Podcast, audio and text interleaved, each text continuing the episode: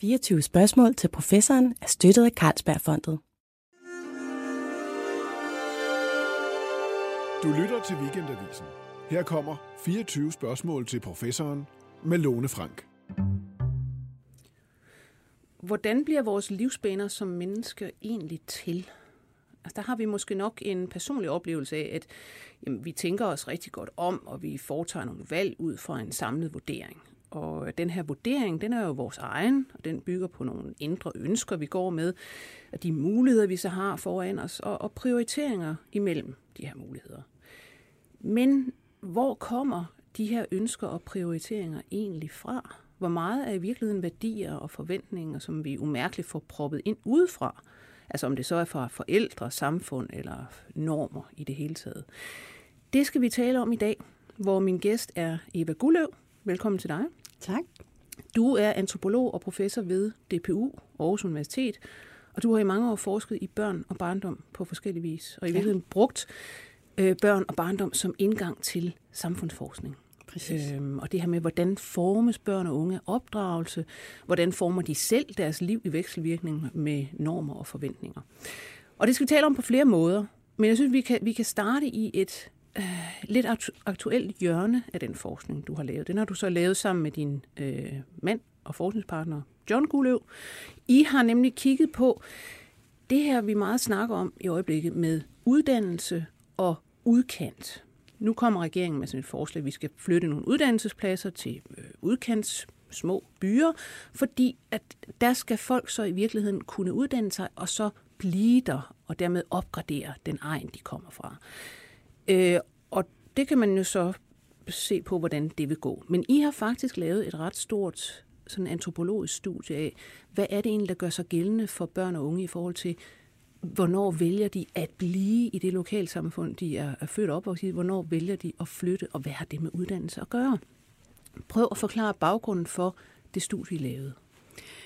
Altså, vi tog udgangspunkt i det faktum, at der har foregået en meget stor centralisering gennem de sidste 20-30 år. Det var altså længe før regeringen kom med det mm. udspil, at vi havde den tanke. Ja. Øhm, og så tænkte vi, hvordan er det at vokse op i småbyer, i landdistrikter, i købsteder, der tidligere måske har blomstret, men ikke gør det så meget mere.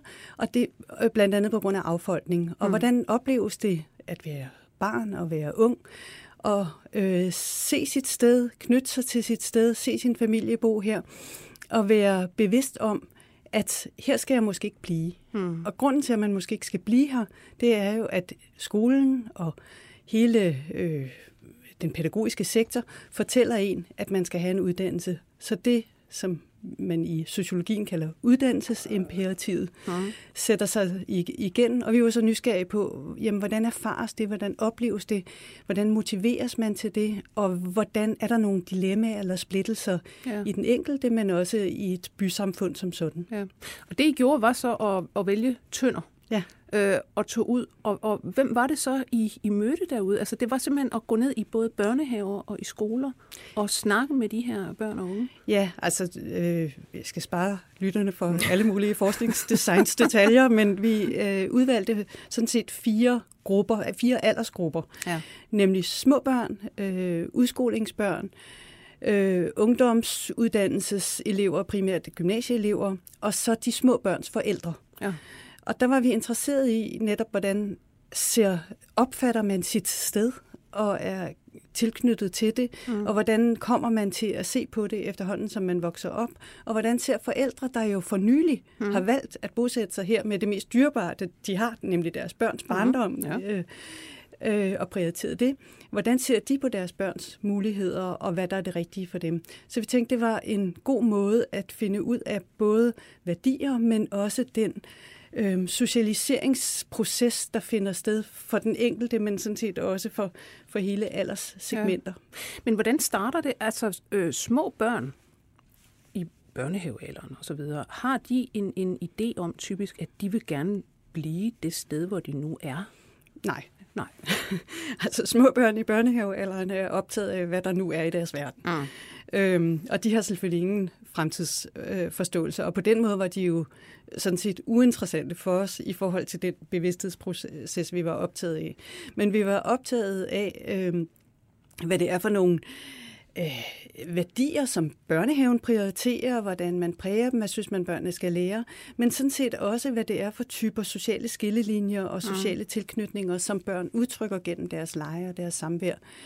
Så øh, det var det okay sted at starte, og så var det også en måde at få kontakt med forældrene. Men, men hvordan, hvad er det så, kan man sige overordnet, hvad, hvad det er, I ser af tendenser? Hvad er det, der sker fra man er lille barn, der vokser op et sted og har sådan en nulpunktsbevidsthed, i virkeligheden ikke tænker særlig meget over fremtiden, øh, og så til at blive et bevidstgjort individ, der går i måske gymnasiet, eller øh, tager en anden form for uddannelse, eller ikke tager nogen uddannelse, øh, og så skal finde ud af, hvor vil man, øh, vil man blive, eller vil man tage afsted fra udkanten? Ja, der ser vi jo så en meget øh, systematisk og øh, vedholdende indsats fra en hel industri af pædagogiske øh, professionelle lærere, uddannelsesvejledere, ungevejledere osv., som øh, informerer børn i stigende grad om, at de skal tage nogle valg, og de skal gå i en bestemt retning.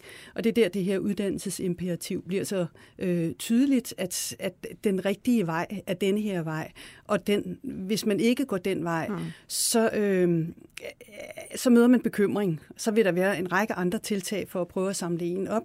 Og øh, det er jo både en politisk målsætning, men, men sådan set også et, et værdigrundlag, der efterhånden er blevet fuldstændig etableret, at uddannelse er ikke bare den rigtige vej og den legitime vej, men også den værdige vej at, at gå. Og det fanger man jo som, som børn. Man, man skal ikke være, altså det er tydeligt med de børn, unge, vi snakker med i udskolingen, den har de fanget. Altså, ja. de skal... Øh, man skal have en uddannelse. Man skal have en uddannelse, ja. ja.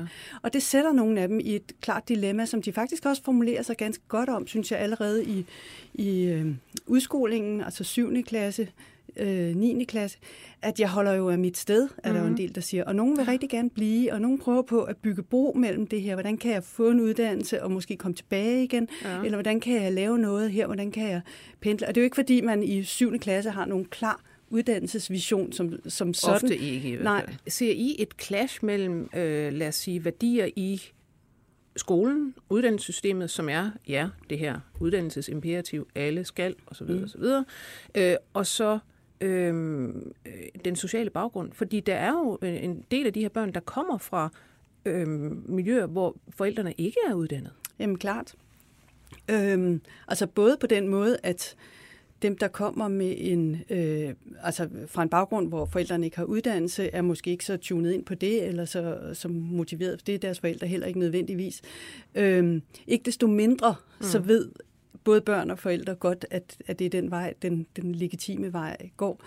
Er der nogen, hvor, hvor man kan se, at det er virkelig vanskeligt for børnene, for eksempel, og Altså, at de er i klemme imellem jamen, en, en familiebaggrund, og måske langt tilbage i familien, hvor mm. man aldrig har taget mm. uddannelse, og egentlig synes, at jamen, hvad er der galt med at være i landbruget, for eksempel, mm. eller, og så det der samfundsmæssige pres for jamen, uddannelse. Det ser, vi, det ser vi bestemt ret tydeligt. Der er øh, en del af de, nogle af de børn og unge, vi møder, som altså synes, det er det rigtige liv, de lever her, og de er glade for den livsform, som deres familie har, og den er ikke orienteret mod, mod uddannelse. Nej. Og mange øh, af dem har også en oplevelse af, at det er gået meget godt for deres forældre. Der er ikke specielt, nu var vi i Tønder, det ved jeg ikke, om vi fik sagt, men, øh, øh, men, men der er ikke specielt høj arbejdsløshed, øh, så det er også muligt, at, at øh, altså finde sig noget, etablere sig på, på måde. Så der er faktisk nogen blandt de, dem med dem, vi snakker med, med mest uddannelsesfremmed baggrund, ja. der egentlig er mest selvsikre i forhold til at kunne etablere sig. Altså, så, så det er jo ikke, fordi det, det, det nødvendigvis er tale om, om nogen, der er øh, altså, føler sig selv som, som taber i samfundet. Der, der kan være meget drivkraft i det her. Men der er også en del, som står i en tvivlende position, fordi de på den ene side nok erfarer og forstår, at det her, det skal jeg altså. Og så på den anden side, og, og med stigende, i stigende grad jo højere op i, i uddannelseskæden de kommer, ja. og samtidig egentlig føler, at de vil gerne gøre en forskel her, hvor de er, og de vil gerne styrke det, og de abonnerer på de her værdier, som der, det lokalsamfundet kan have omkring fællesskab og mm Ja, og andre, andre ja. livsformer. Og så bliver det jo pludselig et, et personligt dilemma, det der egentlig er et større samfundsmæssigt skisma. Men det er jo meget interessant, at vi har på den ene side et meget klart uddannelsesimperativ. Som du siger, uddannelse er ikke bare forbundet med, at så får du nok et bedre job, en højere indkomst. Nej, det er også forbundet med værdighed på en mm. eller anden måde. Og så har vi den her begyndende diskussion i samfundet, at vi vil egentlig også, altså landet skal hænge sammen, hedder det. Det vil sige, at folk skal helst der er nogen, der skal flytte ud til de her udkenter igen, og der, nu skal vi så have nogle uddannelser derude, og så håber man så, at, at folk bliver, eller et eller andet. Altså, det er ret vanskeligt at se for sig, hvordan det skal gå. Ja, altså nu bryder jeg mig ikke så meget om ordet udkant. Nej, nej, nej. og foretrækker, vil... foretrækker ordet provins, men udkant provins. er jo meget, meget sigende som ja. ord i forhold til de dominantstrukturer, som er på spil i det her. Mm. Og, det, og det er præcis det, centraliseringen jo handler om. Det er, at det er nogle bestemte øh, værdighedsformer, nogle bestemte livsformer, som er kommet til at dominere og forholdsvis, øh, i forholdsvis høj, høj grad standardisere og ensrette, hvordan man kan leve, leve livet. Og det er jo det, de unge så havner i det dilemma mellem det, som er blevet etableret som den værdige norm, og ja. det, som de oplever i de øh, familier og fællesskaber, de er i, som den værdige norm der. Ja. Altså, fordi det er jo ikke sådan, at der kun er én form for værdighed. Der er jo forskellige typer værdighed, og ja. der er kulturel konflikt her. Ja. Altså igen, det her med uddannelse, jeg tænker på, øh, hvis man går lidt tilbage i vores historie, så har det jo været, altså det har været forbundet med status og værdighed og så videre, at jamen, man voksede måske op i en, lad os sige en landsby, en lille provinsby, øh, far var tømmermester eller tømmer, og det, man går måske i hans fodspor, øh, hele det her med, altså, øh, hvad det hedder, håndværk og så videre, og så videre, og det er efterhånden blevet, altså hvornår er det, at det her med uddannelse, uddannelse, uddannelse, videnssamfund osv., hvornår er det, det træder ind og ligesom bliver diskussionen? Jamen, altså det har jo været en gradvis proces, men det har accelereret virkelig fra 60'erne, 70'erne og, fra, og frem. Altså der har jo været det ene uddannelsesparadigme, og det har jo været en del af velfærdsstatens forsøg på at overkomme øh, social mm. ulighed på, på forskellige måder. Med i det har jo så været netop, at, at det er nogle bestemte at, at man derved har krævet en certificering af noget, som en del mennesker kunne eller lærte hos hinanden, en form ja. for mesterlærer, ja. øh, hvad der jo så samtidig har delegitimeret nogle af de vidensformer og vidensoverleveringer mellem generationer, som tidligere var til stede. Altså nu skal der et papir på nu skal der et papir skole. På, ja. Og det oplever, det oplever vi også i vores empiri. Nogle af drengene i udskolingen være frustreret over, at det som deres øh, uuddannede fædre og onkler hmm. egentlig kan, det må de det, det regnes ikke længere for noget. De kan ikke få løn for det, de kan ikke få eller ordentlig løn. Og, Nej. Så det delegitimeres. Ja. Så der, man kan sige, der er sket en, en, en endelig professionalisering i samfundet. Mm. Altså alt er efterhånden professionaliseret. Mm. Man skal have et stempel, man skal have gennemgået noget bestemt. Mm. Altså man, man kan ikke bare have viden, fordi at, jamen, det har jeg nu tilegnet mm. mig. Ja, og det, og, og det er jo ikke mit anlæggende at mm. øh, grundlæggende problematisere det. Det, kan, det er dog bestemt værdi ved på nogle måder, men det er vigtigt at have blik for, at det her er jo ikke bare et spørgsmål om en mere rationel måde at tilrettelægge livet og verden på. Det er mm. også en dominansform, som kan have nogle øh, menneskelige, men sådan set også nogle kulturelle konsekvenser, som vi bør diskutere. Hvad tænker du på, når du siger menneskelige konsekvenser? Jamen, jeg tænker netop, at der kan være nogle børn, der kommer i klemme, eller der kan være nogen, der egentlig er... Altså, for eksempel møder vi nogle øh, drenge, og det er især drenge, ja. Ja. øhm, som gerne, gerne vil blive. Og de oplever at blive set på som skoletabere. Men de er jo ikke nødvendigvis skoletabere. Det, det handler ikke nødvendigvis om, om evner. de, de er dygtige i skolen. Det, an, det aner vi faktisk ikke. Det spørger vi dem jo ikke til. Øhm, men mit gæt vil være, at nogle af dem, vi snakker om, ikke er specielt dårlige i skolen. Mm. Øhm, og nogle er måske, fordi de ikke gider skolen. Men, men de oplever at blive set på som nogen, der står uden for det, der er den legitime vej.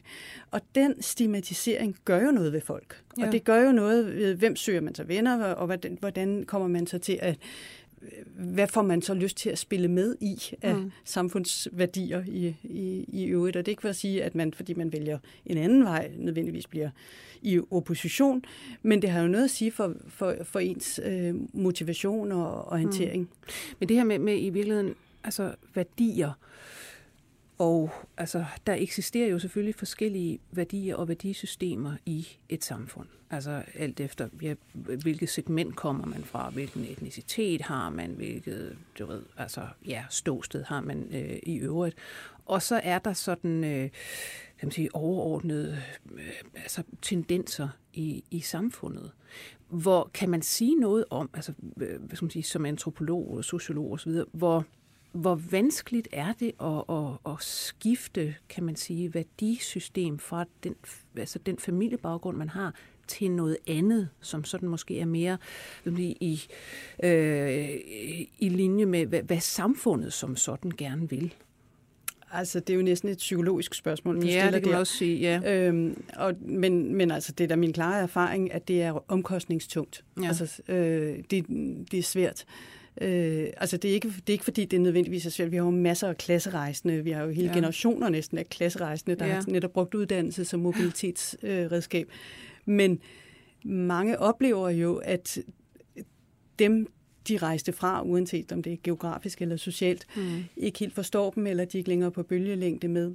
Men er det her så også i virkeligheden en del af, nu vi taler endnu en diskussion, der er rigtig øh, der er fremtrædende, social arv, snakker vi altid om, at det skal være sådan, at enhver kan netop tage en universitetsuddannelse og alt det der. Men er den en del af den sociale arv også, at man netop, jamen man har altså ikke alle sammen det samme værdisystem, fordi man kommer ikke fra den samme baggrund. Så det kan godt være, at man, man sagtens kunne tage en universitetsuddannelse. Måske har man simpelthen ikke lyst til det. Jamen lige præcis, og det er sådan set det, vores undersøgelse i Tønder viser, at, øh, eller at vi er optaget af, at øh, altså man, i uddannelsesforskningen har man en tendens til at sige, at at hvis folk ikke har uddannelse, så er det nok, fordi de kommer fra en uddannelsesfremmed baggrund, eller øh, et umotiveret miljø, eller de er uoplyste, og derfor mm. må vi give dem mere oplysning, vi må give dem mere, mere det samme. Ja. Men man har meget lidt sans for, at der faktisk kan være nogle helt andre valg, at man faktisk gerne vil noget andet, man vil gerne leve på andre måder, man vil gerne ja. øh, have et et, øh, ja, organisere sit liv på, på andre måder. Og det vi ser Tønder er, at jamen, det lykkes sådan set jo også for, for nogen, men det gør det altså ikke i kraft af skolen, det gør det i kraft af deres egne netværk, eller mm. deres egen øh, entreprenørskab, eller visioner, eller ihærdighed. Ja. Og, og der kunne man jo godt tænke, at skolen måske havde en opgave, også ikke bare til at være leverandør til byerne, men også, og byerne, det urbane arbejdsmarked, men sådan set også være leverandør til nogle kræfter, der kunne sætte ind og bygge hensynende provinsmiljøer op. Ja. Men lad os afslutte provinsen her med mm. og, og gå til sådan det større øh, værdiskabende civiliseringsprojekt, som man kan sige i virkeligheden altså øh, finder sted alle steder. Hvis vi kigger sådan meget overordnet på, hvor får vi vores værdier fra som, som, som mennesker? Hvor får vi altså samfundsnormer og den slags, hvordan de gør sig gældende? Fordi det har du jo også øh, undersøgt øh, sammen med kolleger, især i forhold til øh, børn og hvad der sker i børneinstitutioner med hensyn til socialisering og værdidannelse, civilisering. Men jeg synes, det, det er et enormt interessant øh, hvad det hedder, emne, det her med civilisering. Og det, øh, det går jo lige tilbage til en tysk sociolog, Norbert Elias, som øh, i virkeligheden har, har skrevet en hel masse om det her. Og ham må du gerne lige prøve at, at tage fat på først. Ja, øh, jamen det var jo mange emner. Ja. men helt overordnet, så har han skrevet til mange ting, men det er blandt et meget stort værk, som udkommer i 1939, hvilket faktisk er ganske interessant i sig selv, øh, som hedder Civiliseringsprocessen, som altså ekstremt ambitiøst forsøger at kortlægge tusind års øh, historiske øh, bevægelser i de sociale omgangsformer. Og han starter i ja, middelalderen, 900-tallet, ja. og så frem til øh, år 1900, og så beskriver han, hvordan adfærdsnormerne mellem mennesker, og hans udgangspunkt er Tyskland og Frankrig, har ændret sig i løbet af de tusind år. Og det øh, vil føre alt for vidt at gennemgå det her meget, meget lange og komplicerede argument, men hans pointe i det sådan helt øh, kogt ned til magiterningen er, at altså i takt med, at man bliver presset mere sammen og bliver mere afhængige af hinanden, også sådan, mm, hvad hedder det, handelskæder og arbejdsprocesser og øh, arbejdsdelinger, så bliver man jo mere og mere afhængig af hinanden, og i de afhængigheder, der bliver det også ret vigtigt, at andre mennesker er tilregnelige. Ja. Og hans øh, altså, påviser så, hvordan der kommer flere og flere forventninger, også artikulerede forventninger til, hvordan man skal opføre sig i forhold ja. til hinanden. Altså hvor det i middelalderen kan være okay at sidde med det samme grødfad og spise med den samme ske, så øh, 500 år senere, så er det helt no-go at være sidde med kniv og gaffel. Øh, og det er især også sådan noget som, som øh, altså, øh, vold, og ja. i virkeligheden altså at, at udøse sine øh, følelser og, og præcis, aggressioner ja. og sådan noget over andre, ja. det bliver mindre mindre mindre mindre acceptabelt. Ja. Altså, det, han viser ret, øh, ret tydeligt, hvordan der har været meget, meget, meget mere vold end der er. Han går ikke op til i dag, men, men, øh, men altså, det har andre sociologer vist, at, at altså, vold var jo en almindelig måde at løse konflikter på, og ja. det jo bliver jo mere og mere øh, reguleret, det bliver mere og mere illegitimt, og det bliver også med statens opkomst og øh, den måde statsformationen har fundet sted på, bliver det også meget mere et anlæggende for øh, myndigheder at mm. øh, løse konflikter, og vold bliver blandt civile bliver mere og mere øh, mm. legitimt. Og der, det kan vi jo så se, hvordan det her øh, Øh, altså, virkelig bliver en, ja udskammende Men, men en, af, en, en, en vigtig pointe er jo også, at det ikke bare sådan noget, der kommer med lovgivning og med, med politi og, og, og så videre, så videre. Det er ikke bare noget, der kommer op fra, det er noget, der også sker blandt folk. Altså, vi, vi, vi indoptager Jamen, det her. lige præcis. Og altså, spreder det til vores øh, omgangskreds og ja. børn og så videre, så videre. Altså, fordi det han interesserer sig for, er ikke at gå efter altså lovforskrift efter lovforskrift, men han kigger på, hvad det er, øh, almindelige mennesker har gjort med hinanden i det omfang, der har været kilder til det. Og en ja. Af hans kilder har netop været øh, opdragelsesmanualer hvor han kigger på, hvad er det, man på forskellige tidspunkter har synes var så vigtigt, så børnene skulle lære. Og de findes ja. kun for øh, high class. Mm. Ja. Øh, men, men det er jo så også udmærket sted at kigge på, hvad er det for, for normer, der er så vigtige, så vi er nødt til at opdrage vores børn på den måde, så de altså i hvert fald lærer det. Ja. Og der er det ret tydeligt, hvordan det bliver indarbejdet. Øh, der kommer stadig flere fordringer til, hvordan man skal kunne kontrollere sig selv. Ja. Øh, og, og det, som egentlig er meget interessant i Elias' øh, lange beskrivelse, det er, at de fordringer bliver ikke øh, færre og færre, de bliver flere og flere, mm. også op i vores tid, selvom ja. vi jo faktisk har en meget klar fornemmelse af, at vi er totalt meget mere afslappet, end man var i mm-hmm. Victoria-tiden. Ikke? Nej, nej, nej, slet ikke. Og det, det kommer vi til, mm. nemlig fordi du har jo øh, lavet et projekt, faktisk er meget spændende, hvor du har kigget på børneinstitutioner og se på, hvad er det, vi, hvad er det vi, og det vil sige samfundet, lærer vores børn i de her institutioner? Hvad er det, de især netop skal øh, kunne? Og det er jo rigtig meget med kontrol. Ja, men det kan være, hvis vi lige skal lave et link mellem ja. Elias og, og, og, og det her projekt. Jamen det vi har været optaget af, der har været sammen med nogle kolleger og også skrevet en bog sammen med Laura Gilliam, øhm, om, hvor vi har været optaget af netop at sige, kan vi bruge det her civiliseringsperspektiv? På at forstå det danske samfund. Hvad er det for nogle øh, normer og værdier for mellemmenneskelig omgang med hinanden, for følelsesudtryk, som er legitime i Danmark i dag? Hvad er det kort sagt de civiliserede koder? Ja. Og det er en vigtig pointe hos Elias, at det handler altså ikke om, at et, et samfund bliver mere og mere civiliseret, Nej. men at der hele tiden er skiftende koder, så det er et relativt begreb. Et andet samfund vil have andre civiliseringskoder. Det er noget, der hele tiden skifter, og det handler om social konflikt, hvad der bliver de civiliserede koder. Mm. Så vi var optaget af, når man, hvad er egentlig koderne for det civiliserede menneske, og hvordan viser det sig i vores tids opdragelse? Altså ligesom ja. Elias kiggede på opdragelsesmanualer, så vil vi kigge på opdragelsesmanualer, men ikke så meget manualerne som den opdragelsespraksis, der, der finder sted. Sker, ja. og, og når vi valgte det, som, altså det var samfundsanalysen eller kulturanalysen af det civiliserede menneske, vi var interesseret i, ja. men der er øh, børneinstitutioner et privilegeret sted at kigge, fordi her har man den næste generation mm. i et menneskeligt laboratorium. Ja, og i det må man sige. Og i særdeleshed i det danske samfund, hvor vi faktisk ja. har institutionaliseret i en grad, som ikke ret mange andre samfund. Så ja. her har man dem i rigtig lang tid. Så vi kunne mm. gå ind på igen i forskellige aldersgrupper, ja. og så følge hverdagen og se, hvad er det, der anerkendes, hvad er det, der underkendes, hvad, hvad, vækker, øh, hvad problematiseres, hvad vækker bekymring, og derigennem lave nogle analyser af, hvad er det, man gerne vil fremme, og hvad er det, man ser som det ikke civiliserede eller det civiliseredes modpol. Ja. Hvad for nogle aldersgrupper var det, og hvad for nogle typer institutioner? Altså, personligt var jeg ude i børnehaver. Øh, det er jeg tit, fordi jeg synes, børnehaver er et ret sjovt sted at være, fordi det opdragende projekt ja. sætter sig ekstremt tydeligt igennem, ikke bare over for børnene, men ja. også over for forældre, der jo er nye på det her marked. Ikke? Ja, så de skal jo faktisk de, også De skal nemlig også civiliseres, ja. ja. Og de skal civiliseres, for at man kan være sikker på, at de civiliserer de næste ordentligt. Så det er et sted, hvor vi virkelig kan se de her værdier, og det er mm. værdierne mere end børnene, der interesserer mig. Hvad, hvad ser du ude i sådan nogle børnehaver? Jamen, der ser jeg jo både, som, som sagt, en hel masse ting, som bliver øh, anerkendt, men også en hel masse ting, der bliver øh, underkendt eller bliver, mm. vækker, vækker bekymring. Og det fortæller mig jo noget om, hvad for en slags menneske man gerne vil fremme, eller hvad for en slags opførsel ja. man gerne vil fremme. Og hvad, hvad, er det for, og, nogle, hvad er det for nogle mennesker, vi gerne vil have? Ja, det er faktisk meget interessant, synes jeg, fordi nu har jeg været ude og lave den slags observationer sådan hver femte år eller noget. Mm. Og jeg synes, i forhold til første gang, jeg var ude for øh, 25 år siden, snart 30 år siden, øhm, så synes jeg faktisk, der er sket nogle skift der. Ja, Øhm, interessant. hvor øh, man, altså der, der, der er rigtig mange balancer, børn skal lære. De skal Ja. lære at øh, være øh, frimodige og kunne tale med alle mennesker, mm. men de skal ikke sætte sig selv i centrum. Nej. Og de skal ikke være, de må godt være lidt frække, men de må ikke være undergrave det, som den voksne siger.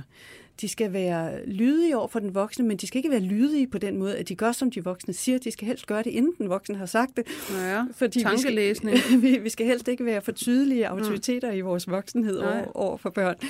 Og de skal være øh, villige til at indgå i fællesskaber med alle, men selvfølgelig skal de også på en eller anden måde have lov til at vælge deres unikke kammerater. De skal kunne øh, Ja. deltage i konkurrencer, og, men de må ikke gå for meget op i at vinde, for de Nej. må ikke være for, for konkurrencemindet. Nej. Og der, altså, når man sidder og registrerer det, så, så kan man lave kolonner over, hvad børn skal balancere imellem af, af forskellige... Men så er det måske heller ikke så mærkeligt, at rigtig, rigtig mange børn i dag får anmærkninger. Nej. Altså, at så bliver deres, hov, nu var der en lille en, der bed en anden lille Mm. en, så indkalder vi forældrene mm. til en samtale med det samme. Mm. Altså, det, det, alle de her balancer, jeg, jeg kan jo ikke selv, altså, jeg kan jo ikke selv krydse af ved, ved nogen af dem, stort set. Ja, det tror jeg så Altså- godt, du kunne. øh, fordi jeg tror faktisk, at både du og jeg er produkter af den slags logikker, fordi vi også har tilbragt vores tid i en del mm. af den slags institutioner, men, og de sætter faktisk præg i, hvem vi bliver, og hvordan vores psykiske strukturer er, Ja. og vores sociale omgang. Og jeg tror, det er blevet så, for nu at vende tilbage til dit Mm. udgangspunkt for hele udsendelsen, jeg tror, det er blevet så indarbejdet i os, så vi tror, det er natur. Ja.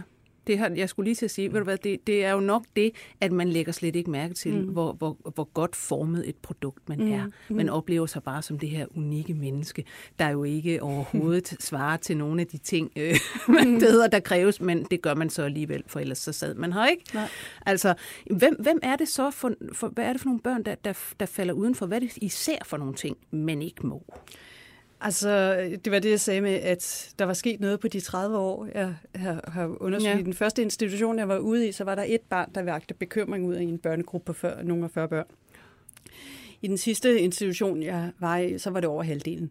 Wow. Og Ja. øhm, i nogenlunde samme størrelse øh, børnegruppe. Ja. Og jeg synes, det har set det hver femte år, jeg har kommet ud, at det er flere og flere børn, der er et eller andet med, vi må lige holde øje med. Og det kan være alt muligt. Ja. Altså, øh, der skal en specialist ind over, eller vi skal lige snakke med forældrene, eller sådan noget. Men det, der især øh, vækker øh, bemærkning, når vi snakker om de yngste børn, det er jo noget lidt andet i skolen, men når Ja. vi snakker om de yngste børn, så er det en øh, for livlig motorik.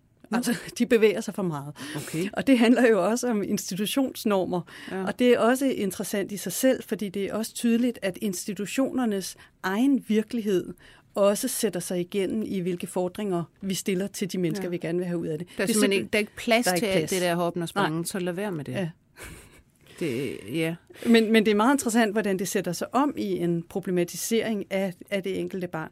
Eller man ser det i form af øh, forældre, der afleverer for sent, for eksempel. Mm. Altså, eller ikke nørser deres børn for meget, så børnene ikke er selvhjulpende nok. Ja. Det er vildt besværligt i en institution, hvis børn ikke selv kan tage flyverdragt på, eller ja. finde ud af at sætte madpakken i, i, i køleskabet.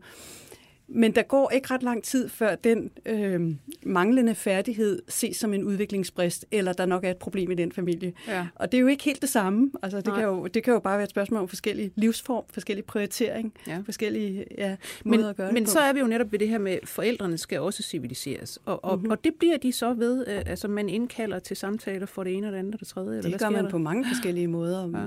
Skriftlige formaninger, eller oplysningsprojekter, for- forelæsninger, foredragsaftener, individuelle samtaler, øh, you name it.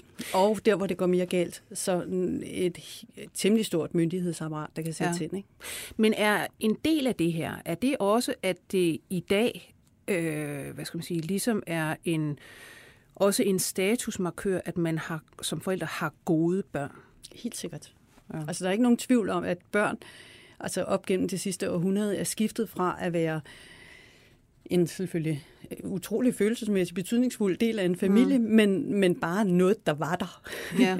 til at være øh, centrum af en families statusmarkering. Altså, øh, hvor øh, fars job måske nok var det vigtigste, så er det barnets trivsel, der i dag er den vigtigste statusmarkør, vil jeg lidt kægt sige. Ja, altså, men, men, men ikke bare trivsel, ikke vel, vel ikke bare, at når man lille Hans, han er, han er så glad, øh, men, mm. men vel også, at, at øh, han er dygtig, og han kan alle de ja, ja, og på den måde det selvfølgelig, altså nu siger jeg, det, det, det er virkelig skiftet, altså det, mm. det, det er klart, at det barn, der i 1900 50 var lydigt og velopdragen. Det var også en vigtig markør for familiens, øh, eller udtryk for, for familiens anseelse og dygtighed. Så det, på den måde har det jo ikke skiftet. Det er bare nogle lidt andre koder, der markerer, ja. at barnet er øh, sundt og velopdragent. Ja. Altså det skal ikke være lydigt, men det skal kunne netop navigere i forskellige sociale ja. sammenhænge, være afbalanceret på den rigtige måde. Men det er, jeg synes, det er sjovt det her med netop altså de der benhårde kontrolmekanismer, der i virkeligheden skal være. Mm. Altså ikke for meget af det ene, ikke for mm. meget af det andet.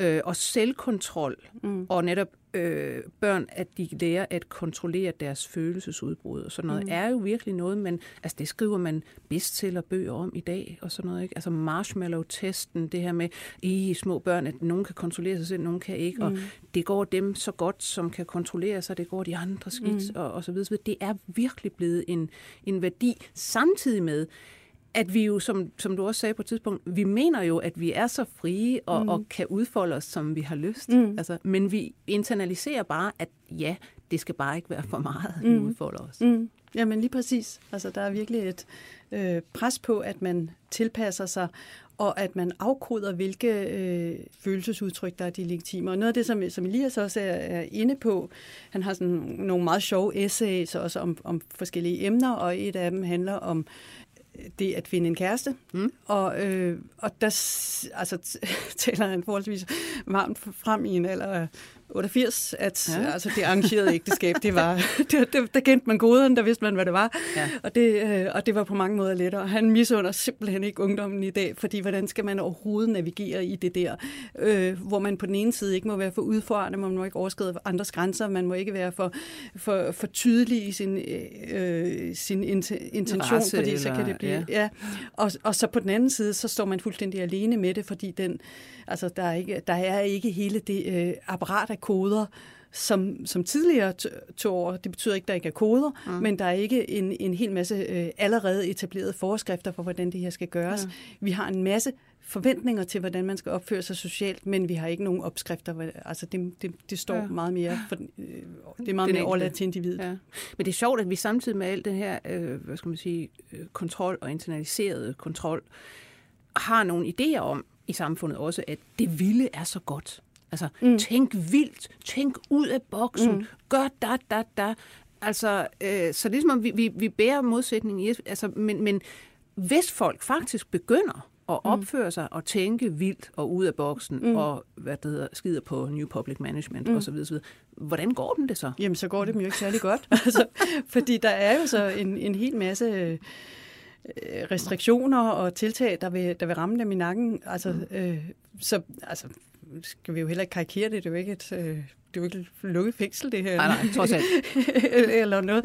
Men det, men det er klart, der er mange øh, implicite, men også forholdsvis eksplicite forventninger til, hvordan man skal opføre sig, hvordan man mm. skal gøre, hvordan man skal tilrettelægge sin livsbane, hvordan skal man, man skal ikke mindst forholde sig til tiderne og kontrollere den, og kontrollere sig selv i forhold til tiden, kontrollere sin krop. Ja. Og det lærer børn gans, ganske gradvist, og dem, der ikke rigtig lærer det, ja, de får det så at vide på lidt tydeligere måder, og det kan så gentage sig, indtil mm. det til sidst kan blive rigtig, rigtig tydeligt. Ja. Fordi der er faktisk en ret stor bevågenhed. Jeg, jeg, jeg sidder og kommer til at tænke på det her med, at øh, hvad skal man sige, netop kontrollen af følelsesudbrud. Altså at man også at man taler ordentligt til folk, mm. og at man bestemt ikke bruger vold og, og i det mm. hele taget overgreb og alt det her.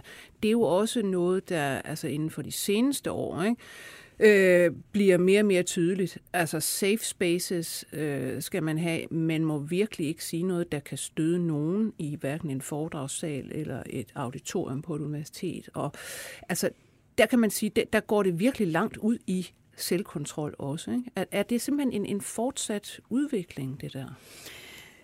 Uh, altså, jeg tror ikke, jeg skal kloge mig mm. på alle fænomener. Om du er velkommen. Altså, vi, vi, her, vi kan gøre det her. samtidig.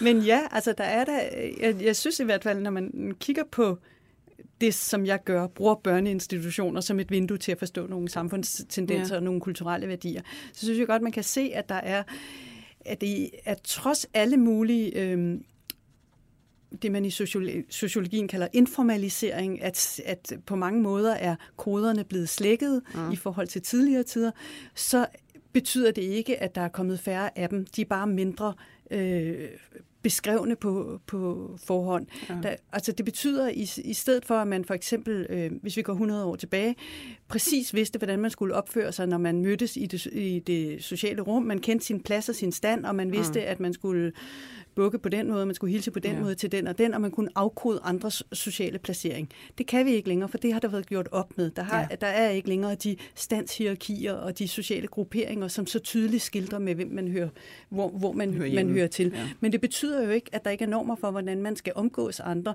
Man er bare nødt til hele tiden at tage bestik af den konkrete situation. Ja. Hvem er til stede? Hvem kan blive støtte af, at jeg er her? Hvem kan... Øh, Altså, ja, hvem, hvem er de andre mennesker? Og den afkodning, den fordrer vi faktisk af hinanden, og den kræver rigtig meget træning, og det er derfor, ja. vi har de her menneskelige laboratorier, hvor vi bruger. Ja. Men der er jo så også, og det er jo interessant, i de her menneskelige laboratorier, alias børnehaver og, og andre institutioner, så er der jo også nogle børn, der, der siger nej tak, mm. og i virkeligheden, øh, hvad skal man sige, øh, får en identitetsmarkør ud af at gøre noget andet, end det man må. Ja, lige præcis, fordi så er det så heller ikke mere ensrettende end det. Øhm, og det ser vi så ret tydeligt i vores øh, forskellige projekter i, i børnehaver og skoler, at de børn, som mest konsekvent oplever i rettesættelse og ikke anerkendelse, mm. kan enten rette ind, eller de kan søge anerkendelse et andet sted. Og det andet sted er det, der er mere vigtigt for børn, nemlig andre børn. Ja. Øh, og Peer group, Ja, andre børn. Altså, børn er jo ikke nødvendigvis optaget af at blive sådan, som forældre eller voksne gerne vil have, de skal Nej. blive. De er optaget af at have det sjovt sammen med deres venner. Og hvis man søger og en af de måder, man kan hente anerkendelse hos andre børn, kan være ved at vise, at man er dristig i sine normoverskridelser, eller tør mm. noget, som andre ikke tør, eller kan fortælle de vildeste historier, eller, eller, eller gøre ting, som, ja. som man ikke må.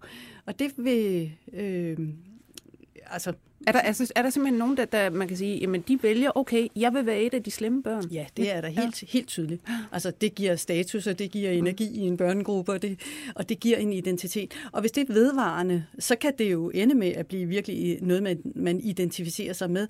Men også i den form, at man tænker, når man det der, som de andre holder på med, det er ikke noget for mig. Jeg hører til her, eller jeg er sådan. Eller man begynder at identificere sig med nogle andre der, der ligesom en selv er blevet smidt ud af det øh, anerkender, ja. anerkendt selskab. Ja. Ja. Øh, og der kan vi se sådan nogle små oppositionsgrupper. Og der har vi en tendens til at se, at, øh, at der, der er flere drenge i de grupper end, end piger. Ikke kun, og det ja. man skal heller ikke... Øh, ja.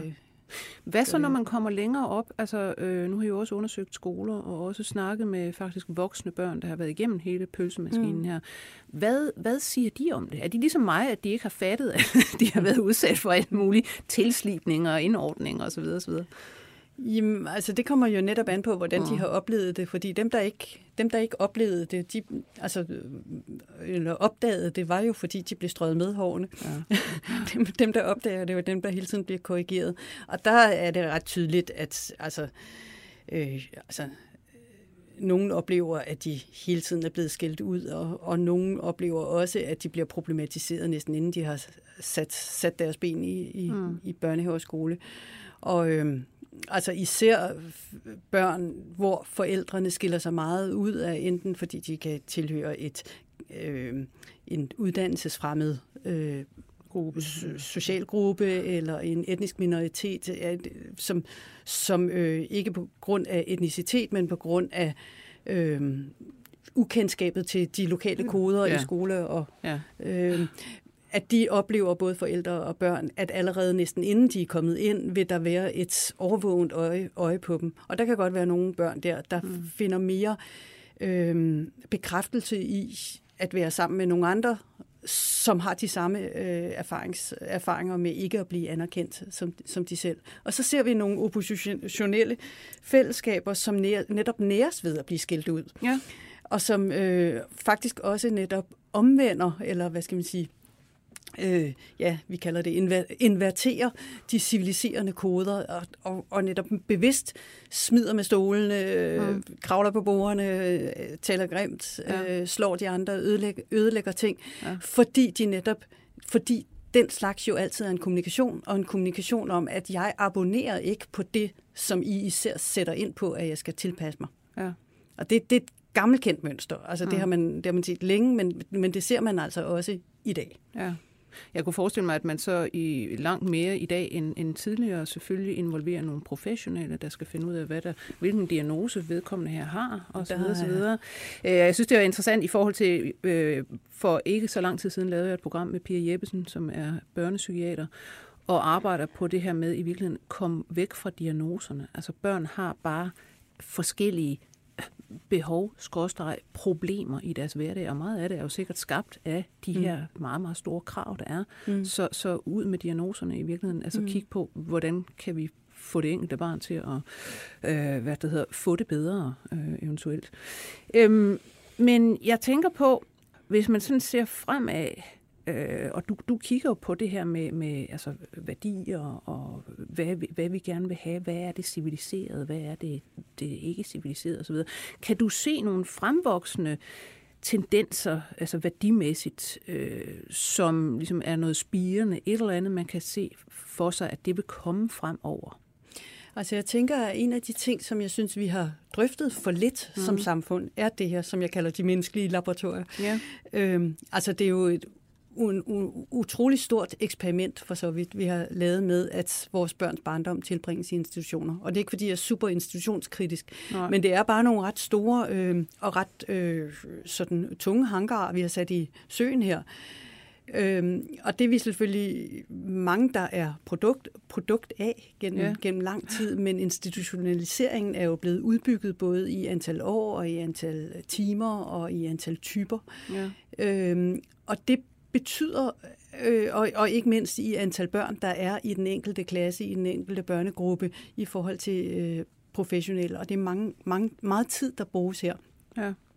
Og der altså, er det slående for mig, når jeg sidder og observerer, hvor meget normgrundlaget øh, dels refererer til sådan generelle civilisatoriske værdier som aktuelt, altså som mm. ikke er at slå hinanden og tale pænt sammen, og vi ja. forhandler i stedet for at løse med konflikt med vold osv., men også, som sagt, selve institutionsfunktionaliteten. Og den dimension, synes jeg faktisk, diskuteres alt for lidt. Hvor meget institutionsfunktionaliteten, at former, vi simpelthen former ja. det menneskesyn, som indarbejdes i os, og hvor meget øh, det, det øh, kommer til at til, til eller hvor meget vi, vi øh, Der kommer jeg umiddelbart til, til at tænke på, jamen alle de her skovbørnehaver, jamen, jamen. som man snakker om, det må jo give Men nogle andre det var børn, egentlig også for at komme hen til det, du spurgte om, nemlig om jeg kunne se nogle tendenser til mm. noget, der måske ville ændre sig. Og ja, det, jeg tror faktisk, der kommer vi til at se nogle ændringer. Altså både, vi ser det allerede sådan helt i det små, og jeg ved ikke, hvor meget det bliver en stor tendens, men forældre, der vælger at øh, hjemmepasse deres børn, hjemmeskole deres børn, eller vi begynder at se nogle alternative mm. øh,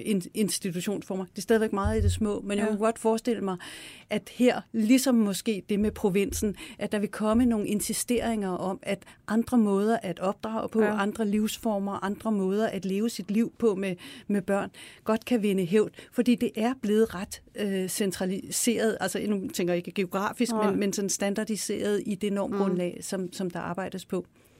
Det er, ja, det vil faktisk være ganske interessant øh, at se. Også om vi, altså hvor, i, hvor meget, i hvor høj grad vi eventuelt forvent det her med den evige urbanisering. Mm. Ikke? Altså at, at der er jo stadigvæk en tilflytning mm. til de store byer fra mm. landet. Altså kan det faktisk vendes, og, og kan det vendes det her med, at, at børn bliver institutionaliseret fra, han har sagt day one, og så frem til 12 år senere. ja, så Ja, det kan vist ikke gøre det 18 år Nej. senere. Ja. Fordi det er jo også en tung hanker at, at vende, kunne jeg forestille mig, det her med, hvad der netop er, altså regnes for okay. Fordi hvis man siger, at børn skal hjemmeskoles og gå hjem, er det så moren, der skal gøre ja, ja, det? Ja, altså det kommer ikke til at tage den form, som det havde. Nej. Altså, det, det er helt sikkert, men at tingene vil ændre sig, øh, det tror jeg da bestemt er muligt. Og jeg tror, der vil være kritiske røster, som også er irriteret over den... Øh, sådan mm. næsten total institutionsagtige ja. tilværelse, som familielivet kan komme til at have. Så i virkeligheden siger du, at vi kan måske komme til at se mere usiviliserede børn og forældre fremover, hvis vi er heldige? Jeg tror, vi kommer til at se nogle andre civiliseringskoder så. Tusind tak, fordi du kom, Eva Gulløv. Det var en fornøjelse. Selv tak. Og jeg skal sige igen, at du er antropolog og professor ved DPU Aarhus Universitet. Jeg skal også sige, at vi var produceret af Cecilie Blomqvist, og at jeg selv hedder Lone Frank. På genhør. 24 spørgsmål til professoren er støttet af Carlsbergfondet.